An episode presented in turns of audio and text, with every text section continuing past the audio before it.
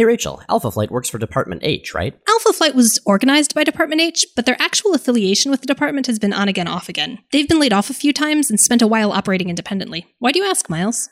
I'm trying to figure out how they connect to Weapon X. That was a Canadian project, right? Weapon X was a joint American Canadian project that grew out of the much larger Weapon Plus program, which has at various times involved the United States, Great Britain, Canada, Germany, and Mr. Sinister, who's basically nationally affiliated with Mad Science at this point, operating under yet another pseudonym. Its Canadian affiliation is through Department K, which is basically the Department of Shady Cover Ups. Department H was where the superhuman operatives were concentrated, so Weapon X used it as a recruiting pool, but as far as I know, that's the only direct link. Okay, so Department H, Department K. Uh, what about Director X? What's his connection? The shady, unnamed director of Department H? As far as I know, it's actually a coincidence. Uh, the weapon program is iterative, so like Fantomex's Weapon 13, the Stepford Cuckoos are Weapon 14, etc. And the X in Weapon X is just a Roman numeral 10, not an initial or a variable. Department H probably uses some of the technology developed in Weapon 9, which was all about battlesuits and cybernetics, but that's really just my guess. It's never been explored explicitly. Okay, so does that make James Hudson, you know, Vindicator, Weapon 1? Because he was Weapon Alpha for a while, right? Weirdly, that's also just a coincidence. Weapon 1 is the Super Soldier Project. So, like Captain America, Steve Rogers and Isaiah Bradley? Yep. What about Weapon Prime? Oh man, Weapon Prime was a team put together by Department K to track down Northstar after he was framed for a murder. It's mostly notable for having been led by a guy with the really unfortunate codename of Tygar Stryke. That's Strike with a Y, by the way. But as far as I know, the name's the only direct connection to the weapon program. So, what about the other numbered weapons? Well, Weapon 2 was animals, never really amounted to anything. Weapon 3 was a creepy ass barrister who was later captured and skinned by the Captain Britain Corps. 4 and 5 were a series of relatively unfocused experiments on ethnic minorities and other marginalized populations. Mm-hmm. 6 was a dude named Nuke who later became a minor supervillain. 7 was Vietnam War experiments on soldiers. 8 was sleeper agents. 11 is still pretty mysterious, and 12 onward are mostly nanosentinel tech, with the exception of 14, which is a bunch of clones of Emma Frost designed as a telepathic net to capture the Phoenix Force. Okay. Oh, oh, wait, and Weapon 16, which is basically a viral religion. What?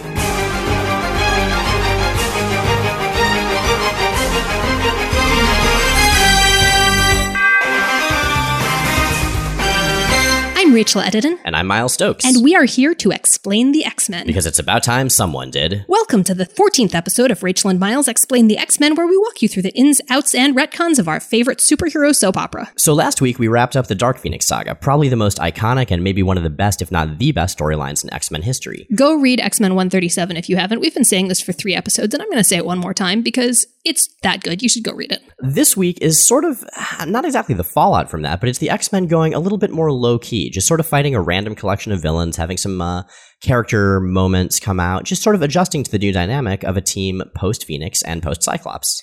At the beginning of Claremont's run, we talked about how he took a few issues and a few arcs to kind of get the feel for the team and reestablish the dynamic of, of the new characters. That happens again after the Dark Phoenix saga. You've got you know, a sequence of maybe 10 or so issues where they're fighting again minor villains, a lot of them pulled in from a Marvel Team Up, which is another series that Claremont was writing for, and basically just kind of figuring out exactly where they stand now. So before we dive too hard in, we have a few very brief announcements. Go for it, Rachel. First of all, Rachel and Miles Explain the X Men is at long last on Twitter. Our handle is just Explain the X Men with an X. We'll link to it on the site. That is where we're going to be posting most of the announcements. So if you've been looking for those on my Twitter feed, I mean, I'll still probably be retweeting a lot of them, but there is now also a dedicated podcast Twitter feed. Also, we have, you may have seen this if you follow our blog, which if you don't, you should. We have it's awesome. a new t-shirt. It's done by uh, Chris Haley of Let's Be Friends Again, and it is glorious. So a lot of you had been asking us for a Yabo t-shirt, and we wanted to do something really awesome for that if we were going to, and Chris did. It's a fantastic shirt. We also finally have a version of the Magneto made some valid points shirt that shows up on dark backgrounds. Yes. We're very happy about that. Definite plus there. And Rachel, you were telling me about some cool comics that you were reading that just came out or about to come out. Oh man, yeah. So there are two books I want to talk about really quickly. One is an X book. And if you've listened to this podcast or if you know me, you know that not caring about Wolverine is kind of a defining characteristic of my relationship to X-Men. And this week I discovered the exception to that rule. I found out about Savage Wolverine number 21, which apparently comes out this coming week on, the, on July 16th. It's a World War I story written by John Arcudi and drawn by Joe Quinones. And apparently what it takes specifically for me to care about current Wolverine stories is for John Arcudi to write them. But yeah, he is one of my very favorite writers, and he's specifically fantastic at this kind of old school war story. Uh, Joe Quinones is an awesome artist and just an awesome human being, and I'm actually I'm going to buy a Wolverine book, Oh, geez. That's from our joint checking account. I'm not sure how I feel about this. and you're going to have to pick it up because you're the one who works across the street from the comic shop. Ah, the things I You do You want me to ask them to put it in an unmarked brown wrapper? I can look all embarrassed, just like shove it into my jacket and just walk really uncomfortably down the street really You quickly. can hide it in a Playboy on the bus. Okay, so the other one is people have asked periodically about non X books that we recommend. And this week I was lucky enough to get my hands on a very, very advanced preview PDF of a book called The Death Defying Dr. Mirage. It's written by Jen Van Meter, who, um, if you listened to episode 11, you may recall was my pick for writing my Dream X Men series. This is a Valiant series. It starts in September. It is so good. Oh my God. I read the first issue and I'm going to spend the next, uh, let's see, it's July now, three months gnawing at the walls waiting for the second one. It's a terrific series, especially if you're looking for interesting and female driven books. Pick it up. Sweet. Plugs aside, previously on X Men. I, I never get sick of saying that. Never, ever. Like we mentioned, we are coming out of the Dark Phoenix saga, which is the biggest thing that's happened in X Men ever, by far. Very short version of how that's affected the status quo. Jean Grey is dead, Cyclops has left the team. And the other part that's going to play in this time around is that a little girl, well, not that little, she's 13. She's 13. And a half, She's a teenager.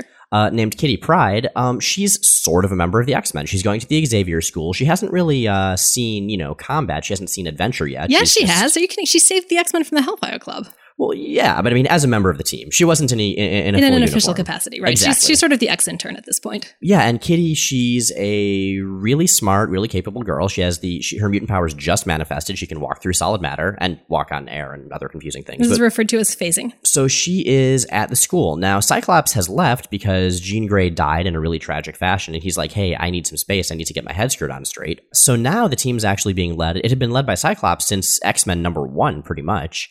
And now it's being led by Storm. She was nominated by Xavier, I believe. And then we also on the team have Wolverine, Colossus, and Nightcrawler, who have been there since Giant Size X Men number one. Angel's back around. He's been helping them out, like around the Dark Phoenix saga, and he's on the team at this point. And like we said, sort of Kitty Pryde. I want to talk about Kitty Pryde a little bit. And first of all, I want to say that there is a really good chance that we're going to accidentally refer to her as Shadowcat a lot. That's the codename she's mostly associated with. Her codename at this point is Sprite. Right. Xavier suggests Ariel. She hates it. She Although she's going to pick that up later, right? She's going to be Ariel for a while. She's had quite a few. She's Ariel during. God Loves Man Kills, right? I think so, yeah. Now, there's some stuff we're not going to be covering this time. So, in the middle of the span of issues that we're going to be talking about is one of the the other big iconic X Men storyline ever, which is Days of Future Past. Right. We talked about that in connection to the, at that point, upcoming Days of Future Past movie, but we discussed the comics in a lot of detail. So if you want to hear us talk about those, again, go back to episode six.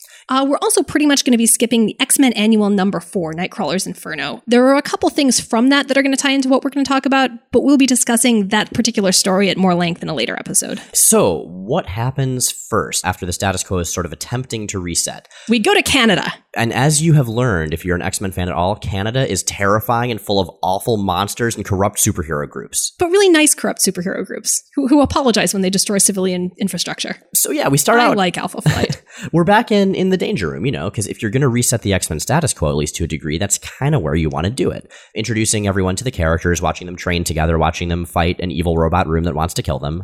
And this leads to an Angel in the Danger Room sequence because Angel's been out of practice. He hasn't been with the team. And I love Angel in the Danger Room sequences because Angel literally does one thing. He dodges flying projectiles and lasers. He doesn't really fight. He doesn't really rescue people all that much. Like he mostly just dodges shit in the air. And so, yeah, they're training, and he's out of practice working with the team, and he crashes into Nightcrawler. Nightcrawler almost dies. And it's the like, you know, come on, Angel, you had one job Seriously, your job is to not get hit with things. in the air and to be rich and kind of pretentious. Well, that too.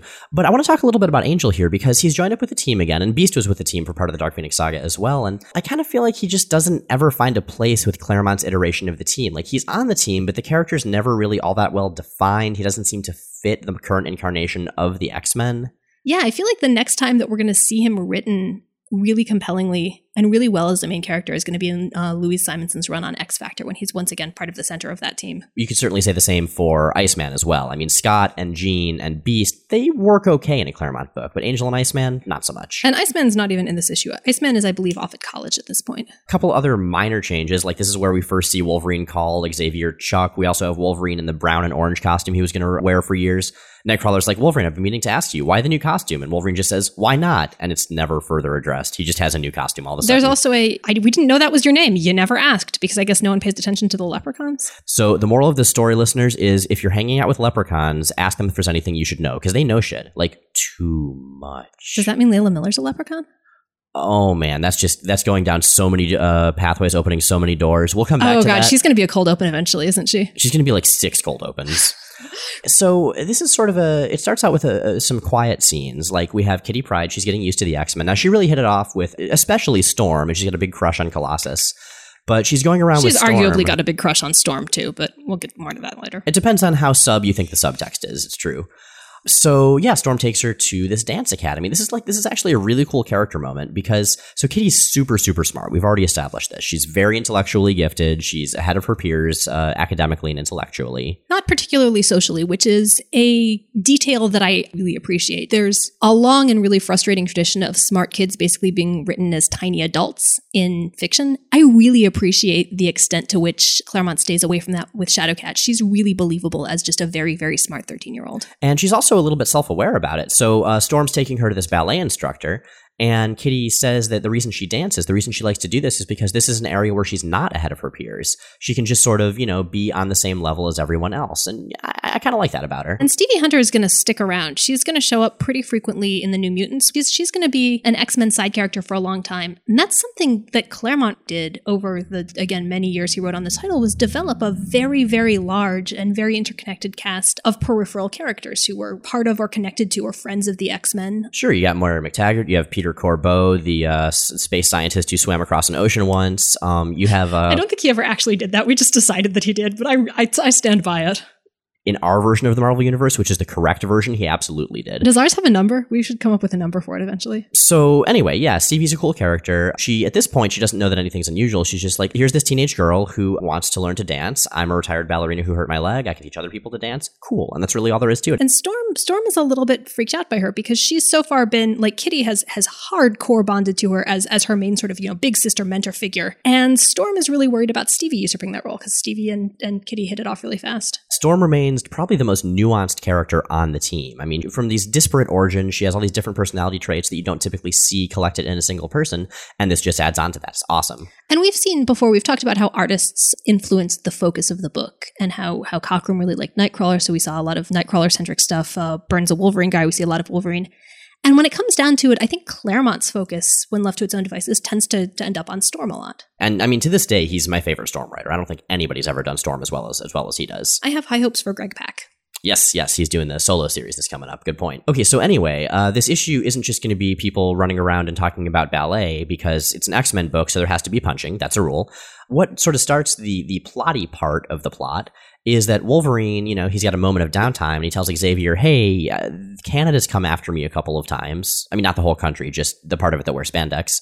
I need to just settle things with them. I'm a member of the X Men now. Let's get this stuff to chill out." And we've seen that happen a couple times. We saw Alpha Flight come down and fight the X Men and try to get him back, and we saw the X Men's jet taken down over Canadian airspace again for the same purpose. So this is this is Wolverine being like, okay, I'm going to go bury the hatchet or the claws or whatever. Uh, so he heads off to Canada. As he does, Nightcrawler goes goes with him, and we learn a little bit about his past. Now, his past has been alluded to, but really every time Wolverine's past comes up, it's a little bit more fleshed out. So at first, he was very bitter against you know the sort of general Canadian super team world for tying him down and you know using him. But in this issue, in, in this part of the storyline, we find out that uh, this couple, James and Heather Hudson, James Hudson is Vindicator or Weapon Alpha, and we learned that Wolverine, they were sort of taking care of him. You know, they, they took him in after he, he was living as a savage for a while or, or, or whatever, and you know, And this was Uh, after he'd spent a long time doing black ops for the American government. although again, Wolverine's backstory is still just beginning to be fleshed out. And we're already starting to see some contradictions and confusion as far as when he got adamantium claws. It only gets worse from here, so much. Well, at this point, they're still implying that the claws are what was added to him, what was given to him. Well, and the skeleton. That's the that's mentioned Okay. at this point too. Um, but yeah, so he goes to meet up with Heather Hudson, and she's like, "Hey, you know, I, I agree. You should totally bury the hatchet." But James is off superheroing, and Wolverine's like, "It's cool. Nightcrawler and I will go help him superhero. Let us go superhero, Nightcrawler." And they do. We have about half of Alpha Flight around at this point. We have Vindicator, Shaman, and Snowbird. Uh, we, we've seen all of them before, along with the rest of the team, the last time they tangled with the X Men. And what it looks like is there's a big monster who's gutting people and doing terrible, terrible things in the Canadian wilds. And Wolverine realizes wait a minute, big monster gutting people in the Canadian wild? Ah, this takes me back to my first in continuity Marvel appearance in The Incredible Hulk numbers 180 and 181, in which I fought the Hulk and, the Wendigo. The Wendigo, exactly. Um, this was back when Wolverine was just sort of like a C list one off supervillain along the lines of El Tigre from early Silver Age X Men or something. So he, he recognizes that this is the Wendigo. Now, the Wendigo is a mythological creature that is what happens when a human eats human flesh. Yeah, this is like this is actual mythology. This is not something that was created for the Marvel universe. One of these figures very heavily into BPRD as well. So it's, it's sort of this uh, this spiritual curse that if you break the taboo of, of eating human flesh, then you become this monster and you're corrupted and turned into this demonic thing. And it's actually a big deal right now, and I believe um, Amazing X Men. Uh, yeah, yeah, Amazing X Men, which um, Kyle and Yost just took over. Craig Kyle and Chris Yost uh, has a story where all of Canada is basically getting turned into Wendigos, and it's actually a really, really fun book, and I recommend it. Because you it. don't you don't have to eat human flesh on purpose. Like just doing it at all is enough. Yep. So anyway, there's a Wendigo around. Uh, yeah, and so they're all preparing to uh, take on the Wendigo because the Wendigo killed this dude who was camping with his family, and in theory still has the dude's wife and infant child. The older son got away. There's actually a cool little panel of him um, in his tent, and he's you can see he's reading Fantastic Four, which brings up really all sorts of questions about continuity. So they figure, well, with these there are still two people, this woman and this infant, who the Wendigo's probably going to eat at some point because that's kind of its thing. That's what it does. And it, it really likes its food very fresh. So Wolverine is hopeful that they might still be alive if they can track down the Wendigo and take it out in time. In the meantime, Nightcrawler is sort of getting their supplies together, and we have uh, this good moment of um, just him taking some time to grieve for Jean. And that's one thing I really like about Claremont is he never forgets about if there's a really significant thing that happens, the characters are going to be dealing with it for a while. And Nightcrawler, as a very compassionate member of the X Men, very soulful, of course he's going to be thinking about that. Speaking of quiet moments, meanwhile, back at the X Mansion, Colossus is pulling up trees. So we talk about how in this podcast we don't cover all the minor stuff. We have to gloss over some stuff. This actually is significant because of its context, even if the scene itself is just like, oh, it's a metal dude pulling up a tree. Rachel and really Miles strong. explain the X Mansion yard work. John Byrne is the artist on Uncanny X Men at this point. Claremont's the writer, of course, and he's been working with John Byrne, who is uh, Dave Cockrum's successor. Byrne is awesome. We love his work. And he is, in addition to doing art, he's co plotting. Now, something to be aware of, I think we've probably touched on this in past episodes. We have indeed. The way Marvel tends to work, especially back in the day, was that you'd get sort of an outline from the writer, the artist would draw the pages, and then the writer would basically put in dialogue and narration and stuff. Which meant there were a couple points at which this stuff could alter pretty dramatically. In this specific scene, now Claremont and Byrne, they'd been clashing up until this point, but this was the straw that broke the camel's back. Uh, Colossus is pulling up this tree trunk, and uh, Byrne, with his art, his goal was to make it look like, ha, look how strong Colossus is. This is really easy for him. And with the narration, Claremont makes it clear that uh, Colossus is, you know, having to put his all into it, and he's just using all of his willpower, and it's, it's breaking his body and his mind. And Byrne, at this point, you know, Claremont had done that sort of thing a lot. He's like, you know what? Screw this. This is not working out. You keep changing the intent of my art, and I'm supposed to be the freaking co-plotter. What the hell? And we're actually going to see this conflict play out in about 10 more years, almost exactly inverted with Chris Claremont and Jim Lee. Totally. And so Byrne's on the book for a couple more issues, but after that, he's gone. And we're going to see uh, Dave Cockrum coming back to do some work and a lot of fill in artists before we get to the next big artist. Who is Paul Smith? So, um, thanks to Colossus pulling up a tree, no more John Byrne. It's unfortunate. This is why we can't have nice things. Because, Because- Colossus pulls up trees. That inconsequential bit of interesting trivia aside, we mostly are still going to be focusing on what's going on in Canada. And the short version of that is that they go, they find the Wendigo, they fight the Wendigo, they take down the Wendigo, they save the woman and the kid. There's a bit where Snowbird turns into a white Wolverine and goes berserk. And I want to point out, too, one of the things that makes me a little bit nuts about Wolverine. A lot of people go into writing Wolverine stories without really knowing what a Wolverine is, assuming that maybe it's just a small wolf. It's not. Wolverines are terrible. Wolverines are terrible. They're these they're these like stinky, super angry all of the time, basically very large weasels. And you actually can come back to that years later where it turns out the Wolverine and Sabretooth descend from a long line of wolf people and cat people. And oh, God, what the hell, X Can we just never talk about that? Oh, we have to get to it. It's our duty. Oh it's Oh our chosen God. path. It is our malefic destiny. in Rachel and. Miles selectively explain the X Men, but dismiss large, stupid portions of it. You can change the title. Perhaps. So you were saying about Wolverines, Wolverines. aren't wolves; they're Yes. weasels. And um, so Snowbird turns into an actual white Wolverine because remember she can turn into Arctic creatures. I'm not sure if there are actually Arctic Wolverines, but I would believe it.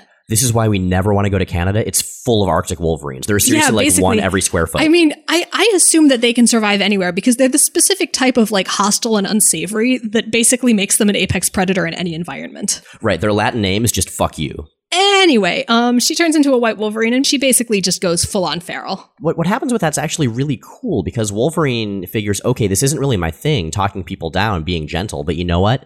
I saw Cyclops do that with Jean, you know, back in the Dark Phoenix When she saga. was the you know the Phoenix Force, which is is much bigger than a Wolverine. And so I'm going to try to do that. And I love little parts like this because what's really played up is the rivalry, rivalry between Cyclops and Wolverine and in so much of X Men. And it's easy to forget that Wolverine actually really respects Cyclops for the vast and majority vice of versa. that. Like there are some amazingly good Cyclops and Wolverine friendship stories that we'll we'll get to eventually. The other important thing in this is that this arc in particular, but a lot of this era, the immediately post Dark Phoenix era, is about Wolverine basically in conflict with his nature. To what extent he has control over himself, to what extent he can be a superhero versus essentially an animal. Yeah, and that's actually something that really comes up around this era. Like everybody talks about Wolverine's berserker rages. Those weren't really named, but not only named, they weren't really defined as a specific thing other than this little fucker's mad all the time. Uh, up until right around here, like the fact that he has these uncontrollable rages he flies into, this animalistic side to himself.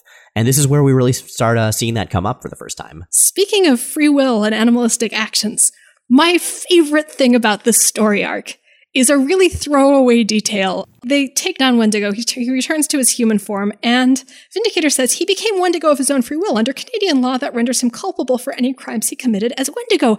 And what this means is that Canada has laws that specifically account for crimes committed while one is a Wendigo. You know, I feel like this is an important part of Canadian culture.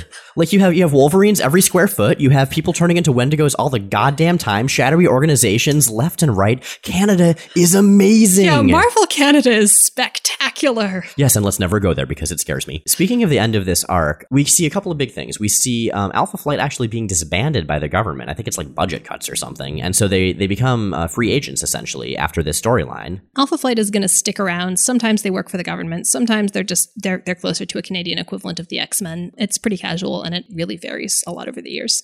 Yeah, and we also see Blob, who's been put in prison for whatever the last thing he did that was not good, getting broken out of prison by Mystique, who is in the process of founding the new Brotherhood of Evil Mutants. Now they're off to go try to assassinate Senator Kelly, which is going to be what launches the events of Days of Future Past. Again, we covered that in episode six, so we are instead going to skip ahead to X Men 143, where we see the return of an old and somewhat unfortunate villain. Now, again, this is a period of about 10 issues where, with the exception of Days of Future Past, we're not seeing a lot of big continuity X specific stories. They're fighting other people's villains, they're fighting Marvel team up villains, and in this case, they're fighting a one off villain who's come back from the events of X Men 96.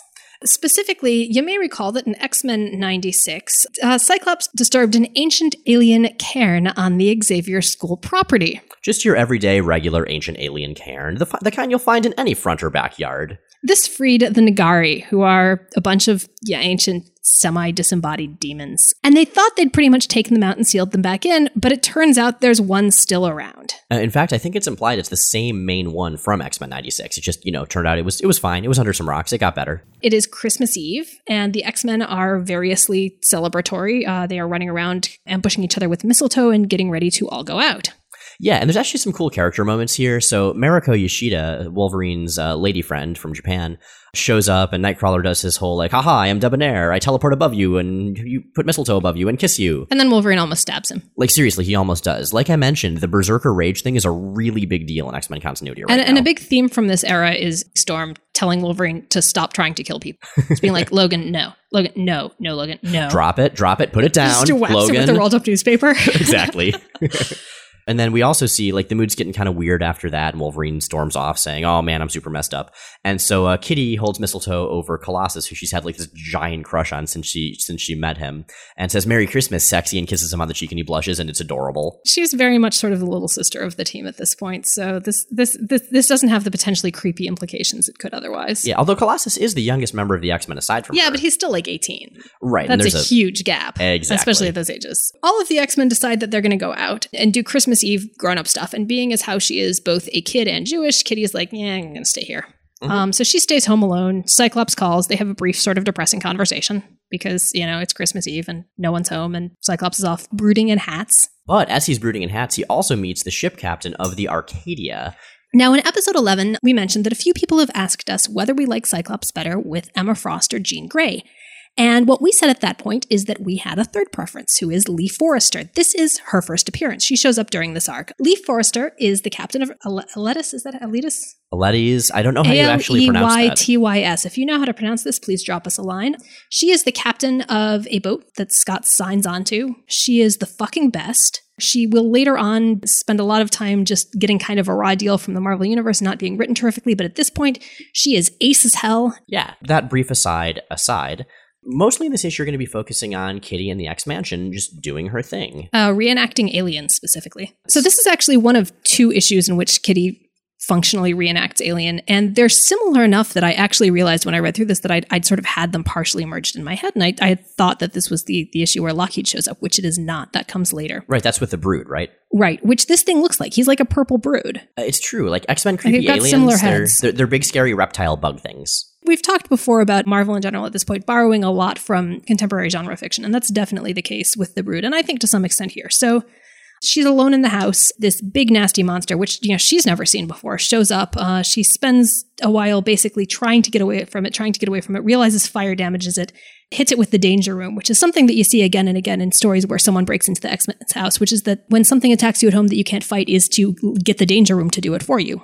And uh, she eventually will fry it with the Blackbird engines, trashing the mansion in the process. like severely trashing it. But throughout this process, as she's running away and trying to trick it and doubling back and phasing through things, Claremont loves his words. That's no surprise to anyone. but we get a lot of uh, thought bubbles and captions and stuff that really let us get to know Kitty Pryde. Yeah, Kitty does more of the narration than characters usually get to. She's fun and, and she's interesting and she's thoughtful. And we've seen we've seen this before, really, actually, during the Dark Phoenix saga when she was in the Hellfire Club stuff. She's she's very good at thinking on her feet, very fast. Claremont writes her just so well. She is such a believable, like smart, resourceful, brave 13 year old who is all of those things without being a grown up. Um, the X Men come back with with her parents who are there to visit. At this point, she's cleaned up a little bit. Although the mansion's still pretty trashed. Oh, wait, but I want to take a step back here because when they get to the mansion, they're like, oh, the lights are off. Is, is Kitty here? Is everything okay?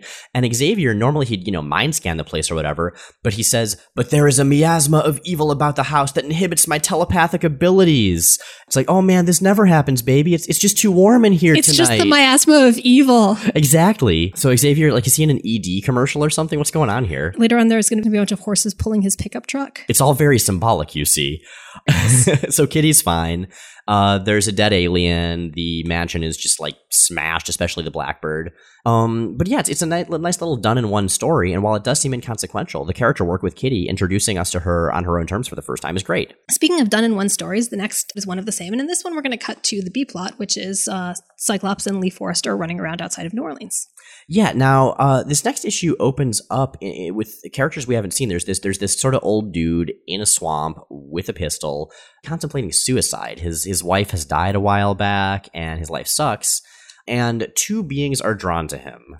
One of them is a guy named Despair. He is one of the Fear Lords. They also include Nightmare and a few others. He was created by the Dweller in Darkness. He made his first appearance not too long before this in an issue of Marvel Team Up. And Despair bores the hell out of me. Yeah, he's sort of a general purpose Marvel villain, and those don't always work so well, especially with the X Men. It's not just that. He's what I think of sort of as a magic feather villain. The enemy was inside you all along. They're these villains who are based around abstract concepts. Nightmare's another one, who basically exist to create setups where the X Men have to fight them as extended metaphors for their own internal struggles. And while I love the soap opera of X Men, part of why I love it is that it's always set against, you know, the counterbalance of, of everything else that's going on. And having it be both the action and the character stuff is a little bit much. But you know who's awesome is the other character who is Man Thing. And if you think that we're not going to spend the rest of the episode making really juvenile man thing jokes, you have not been paying attention because, oh man, man thing. I'm just gonna say there, there's a comic. You know, there's Giant Size X Men number one. There's a comic called Giant Size Man Thing number one. Um, and actually, Bobby, who produces our episode, hosts an event called Geek Trivia in Portland. And I, the first time we went, uh, Giant Size Man Thing number one was, I believe, the name of our team. I think it should have stayed the name of our team forever. I think we're all going to be giant size man things in our hearts. I don't think you should put your giant sized man thing in your heart. That seems like a way to really injure yourself. Anyway, so Man Thing's deal. at first glance, he looks like Swamp Thing because, well, he's kind of a Swamp Yeah, Thing. he ripoff. he is Swamp Thing basically. Yeah, he's an empath, and his his his big like superhero power is that he burns those who know fear. Wasn't So what you're telling me is he's basically Adam X, but with fear instead of blood. yes, that's is that more '90s or less '90s? Less 90s. That's true. Does he skateboard? Does he skateboard through the swamps? Anyway, uh, Man Thing and Despair show up, and Despair's like, yes, yes, totally kill yourself because that would make me happy because my name is Despair, spelled stupid. And it makes me really sad that, that Claremont doesn't do what I really want him to do at this point, which is just to have to have Jack Forrester turn and look straight at the reader and say, "Look upon my giant-sized man thing in despair." Except Despair is spelled all stupid. Yeah, Words and- are cool when you spell them with Y's. And so Despair's thing is he can like inflict fear upon people. So he inflicts fear upon Man Thing, and Man Thing, you know, he burns that which knows fear. So he basically sets himself on fire. And uh, listeners, I do just want to say, if you ever experience a burning sensation in your giant-sized Man Thing, you should see a physician immediately.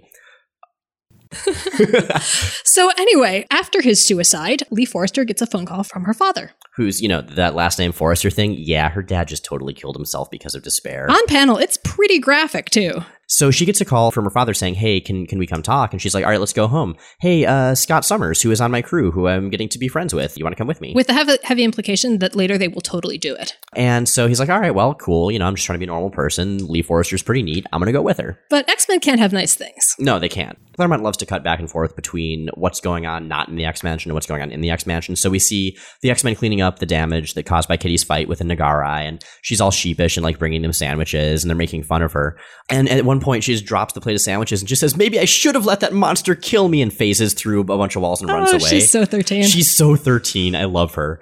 So uh, Lee and Cyclops show up at her house to talk to her dad. really Lee and Scott at this point. He is he is not Cyclops at the moment. And uh, D'Spayre shows up. He's like, haha, I'm D'Spayre. I'm a creepy supervillain and kind of one note. And he proceeds to turn, in their perceptions, to turn Lee's house into like this giant gothic castle spire thing. You know, say what you will about D'Spayre, he is committed to the gag. You know, it's like you can make the best food in the world, but if the presentation's not good, what's the goddamn point? And actually, this, this is significant right here because this is the first time that Scott ever remembers what happens with his parents' plane blowing up and he and his brother parachuting out of it. Oh yeah, I think this is the first appearance of that scene, and that's interesting. And I was I was thinking about that going through because I, I mentioned when we talked about Gabriel Summers a really long time ago that this is this is one of those scenes that has been redrawn more times than almost any other single scene in X Men, and it has, as far as I know, never been significantly retconned. It's true. I mean, I'm sure there's like some issue of Deadpool where Deadpool's in the corner doing something silly or You something. occasionally but- see minor continuity errors out of it. So, like when it's an evolution, for some reason they've got two parachutes, but they just give one to each kid instead of having the grown-ups do about carrying the kids. Well, I guess we're gonna die Right, which is like later, the, boys. the most gratuitous death ever, and that happens occasionally. Someone someone forgets and does that by accident, but that's really the only significant difference you see. yeah, and now this is going to be significant really soon because in the comics, Cyclops is going to find out that 70s space pirate extraordinaire Corsair is actually his dad who survived this uh, this plane crash. So the fact But that it's not coming, yet. yeah, but the fact that it's coming up now is no accident because this is Claremont and he doesn't make mistakes like that. Everything is there for a reason. Right, again, all about the long game. Well, Scott, Scott basically uses his memories of Jean and the strength of their relationship to kind of break past the fear. Um, afterward, after he does that and sort of empowers Man Thing, So, would you say that Scott's memories of his uh, previous romantic relationship galvanize Man Thing into action, or even stimulate Man Thing into action? well, Man Thing is certainly much more powerful than it was a few minutes ago.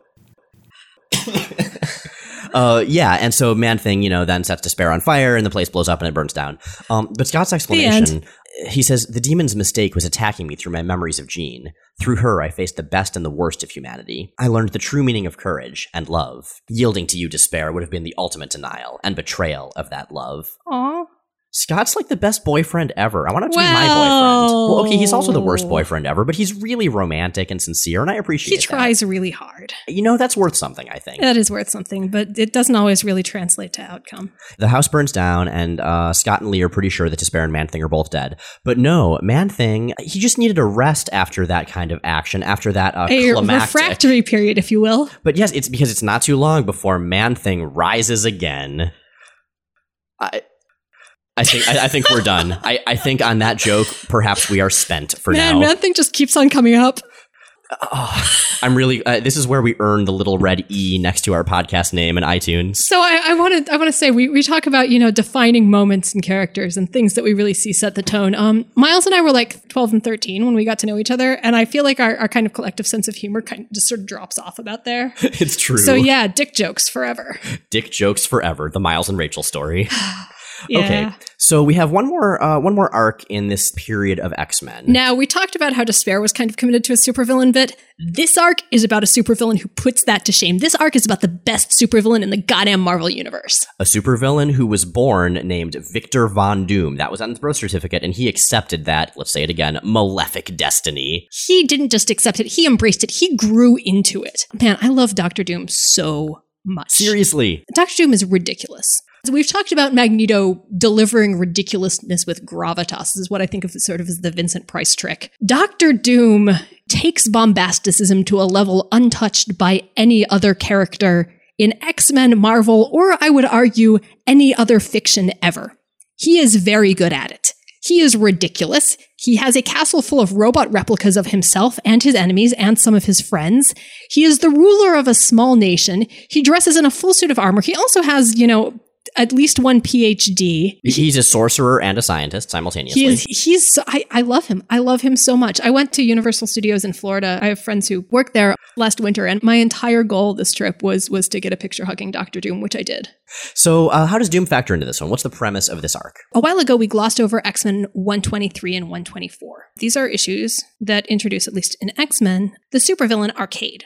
And we're going to gloss over Arcade to a degree again this time because we And- promised uh, Chris Sims that we would do an Arcade episode with him at one point, and we are we're holding ourselves yeah, to that Chris promise. did us a solid and filled in for Miles as a guest host, and he he asked us to hold off on doing an in detail thing about specifically that first Arcade X Men story. All you need to know at this point is that Arcade is an assassin, and he's specifically basically a theme park assassin. He's a guy who's really into basically games and assassination as a game. He's super rich. He's set up this place called Murder World. I don't recommend bringing your children there unless you really don't like them. It'll be a learning experience. So his standard deal is that he he kidnaps um, people who are close to his targets to lure them to Murder World, and then they have to run through it. And if they beat the system, then you know they get to get out and live. He's not the supervillain who packs a gun and shoots them after they beat the death trap. He's just like, yeah, okay, whatever. He's got an assistant named Miss Locke. They're such utter weirdos, but they're such utterly complementary weirdos. I I love their relationship. I love Arcade and Miss Locke. Yeah, you were talking about Arcade as sort of a Harley Quinn before when we were talking. Yeah, it seems almost like they're he's got a they're both Harley that. Quinns. Um, no, because Miss Locke is super serious. Like she's very serious. She's very severe. She's his assistant, but you get the impression that she's kind of the one who keeps the place running. It's a plot point later on that every year on his birthday, specifically as a birthday gift to him, she takes over Murder World and sets it up to try to kill him. That's so romantic. They're a good team. They like each other. And in this case, uh, what happens is Miss Locke kidnaps a bunch of the X Men's loved ones to Murder World, and her goal is to force them to rescue Arcade, who has been kidnapped by Doctor Doom. Right, and this was for some slight that Arcade had against Doctor Doom. I think it's referenced in one of the editor's footnotes that it was in some other issue. But the point is, Doctor Doom has Arcade. Miss Locke's like, "Hey, you X Men, you guys break him out, or else I'm going to kill all these people that you care about." So, who are Arcade's hostages this time? Okay, so we've heard of, uh, I think, all of these people. Um, there's Candy Southern, who's Angel's girlfriend since way back when. There's Mr. and Mrs. Grey, Jean Grey's parents. God, their lives are terrible. Right. It's like your daughter got killed, and now you're going to get kidnapped by a crazy assassin. Sure, why not? Uh, Moira McTaggart, um, um, Stevie Hunter, and we also have Amanda Sefton. Now, we're going to get to the annual where she is revealed later. That is the Nightcrawler's Inferno um, story, X Men Annual number four. Yeah, so uh, Amanda Sefton is a air, an airline flight attendant that Nightcrawler's been dating for a little while, and in that annual, we find out she's really his childhood friend and lo- lover, Jimaine Szardos. We've also got one more character who's going to eventually show up and become very, very important in X Men, and that is Colossus's little sister, Illyana Rasputin. Oh man, she's going to be a big deal later on. But for right now, she's just basically the most stereotypical possible little Russian girl you can imagine ever being come up with by an early 1980s American writer. Adorable, innocent braids furry hat. Exactly. Um, so yeah, they're all kidnapped. They're all put in these giant wrapped presents, like you do if you're arcade. And um, the X Men are trying to figure out what to do. Now, Wolverine says, like, hey, let's just kill Miss Locke because if we give in to her demands, she's just going to do this again. Which is true. She totally will, repeatedly. Yeah, but Xavier's like, no, we're not doing that. We have a plan. And this is an ongoing series, so you really can't just take out supervillains like that. You're cutting off our future options, Wolverine. Come on, start thinking like a team player. Exactly. Start thinking about the bottom line. Think like Claremont. Instead, they decide they're going to put together two teams. The current main team is going to go break into Doom's castle. Um, Doom is has been deposed at this point. He's not actually running Latveria, but he's he's still got a castle. He's still got an island. He's still got Doom bots. And the second team is going to be made up of former X Men members who Xavier re-recruits. Um, he tries to get Cyclops, but he can't get through to him. Oh, yeah, there's like some weird, uh, what is it, a shift in Earth's magnetic field that makes his telepathy not work? I wonder what could cause a thing like that. Baby, it's not you. I'm, I'm just tired. I'm just tired. We'll try again in the It's, morning. it's just a shift in Earth's magnetic field. Are you sure you're not feeling fear? Because, you know, fear does affect the man thing. uh, Xavier's recruiting these former X Men. and he's he's recruiting basically retired members. So we've got um, Iceman who's in college and he's just wrapping up a 20 page paper. He's a little beardy. It's really cute. He is, yeah, he's he's totally got the tired college student five o'clock shadow. Uh, Banshee, who still doesn't have his powers; he's already on his way to rescue Moira, and Havoc and Polaris, who are grad students at this point. and I want to talk about them a little bit. Havoc tends to get kind of a raw deal in X Men. Seriously. Right. Well, his his whole thing and a lot of the premise and what's driven the character within the Marvel universe is that he's Cyclops' even shittier little brother. Oh, oh man. The combination of the older brother whose achievements he can never live up to, and also the older brother whose general lack of basic social skills will forever define both of them in the eyes of the Marvel universe. He's stuck with this double whammy. So I really like Havoc. I think he's a really interesting character, and he, I think he's also a kind of sad character because what you see in this and in a lot of other issues is that he has goals. He has a life that he cares about. He's he's a grad student. He's um I think a, a geophysicist. And every time he goes and tries to live this life, which he's, you know, which he has set up outside of, you know, the, the shadow of the X-Men, he is the guy who is trying so hard to have his own identity. And when he ends up in charge of team after team after team and like he's stuck in this, it's those positions are him giving up. He's like, fine. You want me to be a okay, leader? fuck, okay. I'll run X Factor. Fine, whatever. I'll run. Fine, for, because obviously I am not going to get a tenure track position when I have to go fucking fight Magneto every ten minutes. So, so that that group, the second string team, Havoc, Polaris, Iceman, and Banshee. Are going to head to Murder World and free the hostages there. Meanwhile, the A team of Storm, Wolverine, Nightcrawler, and Colossus, and angel. and Angel um, will head to wherever Doom is setting up shop these days and try to free Arcade. Now, I like the way they start this. They basically send Storm in, like, diplomatically, like, hey, let's talk about this. We got to free this guy. And Doom basically goes, Wowza. Yeah, he's immediately impressed. I'm not going to say he immediately falls in love with her, but he's like, "Hey, this is a woman who is who is worthy of me." Essentially, And they legitimately hit it off. Like, it's not just him. oh, I love this part. So uh, he invites her to dinner. He's like, "My chef sets a superb table. He dares not do otherwise." I want to be internet friends with Doctor Doom. I do. I do. I want to have like weird 3 a.m. conversations with him. At Victor Vaughn on Twitter. I do feel like he'd be a really good friend to have like weird middle of the night existential angst conversations with. So you'd, be like, you know, I'm, I'm worried. I'm worried my career's not going to go anywhere. I have, I can't sleep. And he'd just be like, I sacrificed three Doom bots to imprison Reed Richards today. You'd be like, okay, perspective. Exactly. Um, so yeah, they, they have this nice dinner, and of course, Doctor Doom has these little like monitors built into his table connected to security cameras where he's watching the X Men break-ins. Like, dude, leave your job at home. Come on, just take a break. Again, see, I feel like he would get my, my issues with this stuff. So it, it quickly becomes clear to Storm that uh, Arcade is not exactly a prisoner; he's sort of a guest. You know. And also that Doom knows exactly what the X Men are up to, and that there are three others trying to break in while Storm has dinner with him. So basically, he chrome plates her. Yeah, he like uses this little ball thing he throws at her that covers her in chrome. It turns her into organic chrome, but and and slows down her metabolism enough to basically make her into a statue. He specifically says it's basically the same deal as as Colossus' transformation, but it also sort of slows down time and traps her in statue form. Now remember, Storm is claustrophobic. This does not go over well. Wait, but so what happens next? So so he he covered her in chrome. Like so next, it's what new rims. You raise the body a bit. You get some underlighting in there. he, he puts in some hydraulics. This is the best mental image ever. Uh, fan art, someone please do Yeah. it. You know, I feel like actually that's kind of what defines the '90s is is tricking out superheroes like fancy cars. Oh, that's totally right. I wonder if Doctor Doom is behind that. This is basically X Force right here. This is the defining pr- premise of X Force: This is where it starts. So- superheroes with spinning rims. Uh-huh. Uh, Storm starts freaking out, understandably, because she's claustrophobic and she's trapped in this like metal skin. So the weather patterns start getting a little nuts, start getting a little nuts, more and more and more. And then basically she she breaks weather. Yeah, so we see Cyclops and Lee Forrester. Their ship is capsized. They're trapped on this this desert island. Yeah, they're shipwrecked in the Bahamas because of again storm freaking out somewhere in northern Europe. It's Yeah. that's that's the scale this is happening. and we see we see NORAD calling the president. Um, I, I'm Do we guessing see Peter Corbeau? Peter he Corbeau- involved? He's busy swimming off. He's out Indian- surfing. He's swimming the Indian Ocean right now. he waits for moments like this. That dude's intense. So yeah, the X Men are all put into these death traps by Doom, and Arcade's like, "Hey, these aren't creative. What's going on with these things?" And Doom basically says, "Okay, yeah, you know these these aren't really death traps. These are set up as tests. And Arcade's death traps, everyone's got a personalized scenario, but the only way to get out of them is basically to break the system.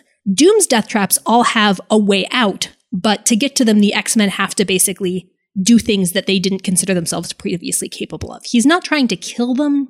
He's trying to push them and test them and figure out exactly how much of a threat they are. Because yeah, Doom hasn't fought the X Men before; they're new to him, and Doom's Doom's like Batman. He wants to understand every potential foe in every potential way. I want to point out that Angel's death trap specifically involves dodging air lasers because it's Angel and he only does one thing. Hey, Angel, go! Don't get hit by something, okay? Oops.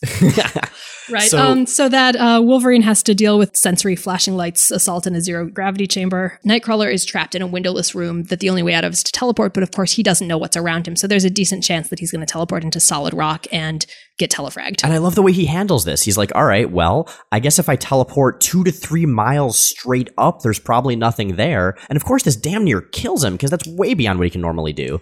Um, yeah, we'll see. We'll see that p- power develop over time, but at this point, he can hardly teleport with another person, and he can't teleport very far. Yeah, and so he does that, and then you know the, the winds are all gusty and stuff because of because Storm's created a hurricane essentially, and so he sort of glides on the wind. He waits for an updraft and like spreads his arms and legs to to fall uh, to, to sort of move upward and fly to where he needs to be. Which I is basically how Peter Corbeau spends Saturday nights. It's true. I feel like Nightcrawler should be chugging a Mountain Dew at this point, and like on rollerblades that are also on a skateboard themselves.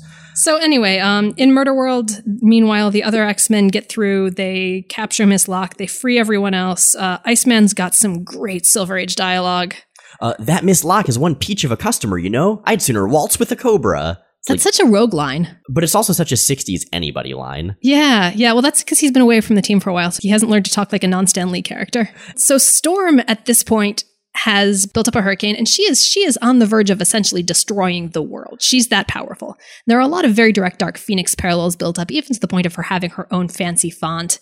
They talk her down successfully, and Doom, because he is a goddamn gentleman, apologizes and basically says, "Look, I really liked you. We had a good time before I chrome plated you.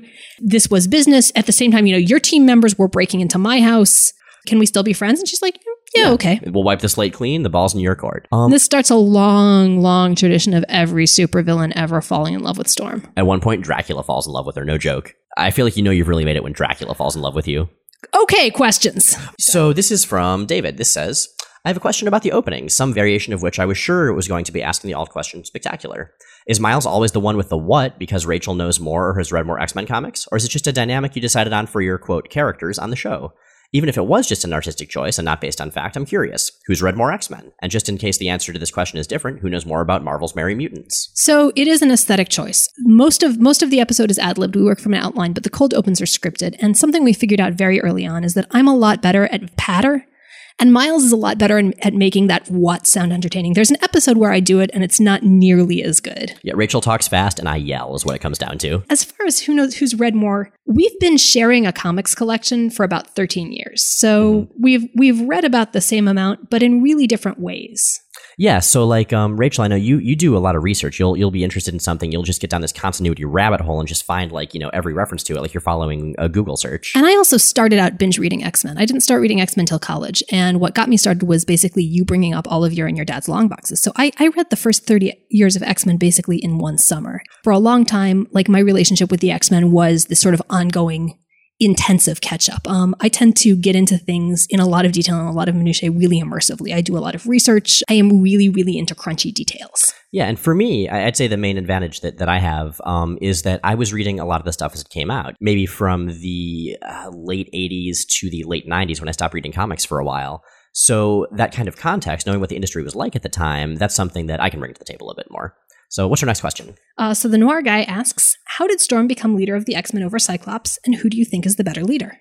Okay, so there are two major times when they've sort of uh, replaced one another as leader. The first is right around here when Cyclops leaves after Jean dies, and she's sort of nominated because she's the most qualified. And also, arguably, the sanest. Yes. Um, and the second is in uh, number 201. And Storm actually has no powers at this point, and she and Scott are basically fighting for leadership of the team. Which is a bad choice on a number of levels because it's not primarily a tactical position. But it's true, but she actually ends up beating him despite her lack of powers and runs the team for a while after that. because again, Storm with no powers is a million times more badass than anyone else, including people with powers. Right. Now, there have been other teams that she's led. Like in the 90s, Cyclops led the Blue Squad of the X Men, uh, Storm led the Gold Squad, and she's uh, run a couple separate teams. As far as who's a better leader, you know, I guess my take on it is if you're talking like tactics, if you're talking battle and military stuff, and also if you're talking the big mutant issues, then Cyclops is probably your guy. But if you're talking leading a team in unusual circumstances and really bringing them together as a team and really pulling out the humanity, I think it's all about Storm. So different circumstances, different better leaders. Yeah, there are times when you see them basically co running the X Men, and those tend to be the points where the team is at its strongest because their abilities complement each other really, really well. Um, their, their leadership abilities specifically. Totally. So, all right, third question. This is from Michael C. Morona. Hey, I know that guy. Can you catalog all the many patented Danger Room tried and tested maneuvers, such as the fastball special from Colossus and Wolverine? Now, we went through a lot of comics to answer this, and what we learned is that the only one of these moves that actually has a name is the fastball special. This is when Colossus throws Wolverine at something. Right, but why let that stop us? We because asked. there are a lot of other recurring moves. So we've we've gone through, we've cataloged some of the most frequent ones, and we've named a handful. If you've got names for the others, please weigh in. Again, we're on Twitter as Explain the X Men or blog at rachelandmiles.com with comments, or you can um, send these to us at Tumblr, rachelandmiles.tumblr.com. Okay, so w- what are the other ones here? Well, we've got the fastball special, and there's a direct variation on that, which is where someone throws Kitty through robots, which we can we you know, we've named the phaseball special. Uh, other ones. There's the thing where Wolverine has his claws out during a fight but doesn't cut anyone. That's the most comics code adherent at what he does. The thing where Cyclops takes out like six bad guys with ricochets from one optic blast, which is the cue ball special. We also see him do that on pool tables a lot. The thing where Iceman tries to be awesome and ends up just beating up all his teammates by accident. That's the slippery slope. The one where an X-Man uses their powers to prepare lunch or another meal, which is the blue plate special special. uh, there's the thing where Kitty wrecks everything by accidentally phasing through it. The thing where everyone switches opponents mid-fight, and that's what turns the tide of the battle. The thing where Nightcrawler is awfully dashing about beating people up. The thing where Storm's claustrophobia saves the day. The thing where Angel just dodges shit for like an hour instead of participating in the fight. The thing where Xavier fakes his own death. The thing where Cypher and or Kitty and or Illyana and or Wolverine do the ain't I a stinker thing from the control booth of the danger room. The thing where Cyclops uses his optic blasts to slow or stop inertia or a fall. The thing where Storm has no powers and still kicks someone's ass into next week. And the one where Colossus and Wolverine throw themselves at Magneto every goddamn time despite being made of metal. All right, I think that's all the time we have for today. Rachel and Miles Explain the X-Men is recorded at the Roseway in Portland, Oregon, and produced by Bobby Roberts, who's also the co-host of the awesome Welcome to That Whole Thing, which you can check out online at welcometothatwholething.com. And also check out our website at rachelandmiles.com. We have a visual companion post for each episode we do. There's a lot of fan art and all sorts of other exciting nonsense. If you're enjoying the show, please take a minute to rate and review us on iTunes or Stitcher, and check out our shop at rachelandmiles.redbubble.com for t-shirts, stickers, posters, greeting cards, and our very new Chris Haley Design. Thanks for listening. We'll see you next week.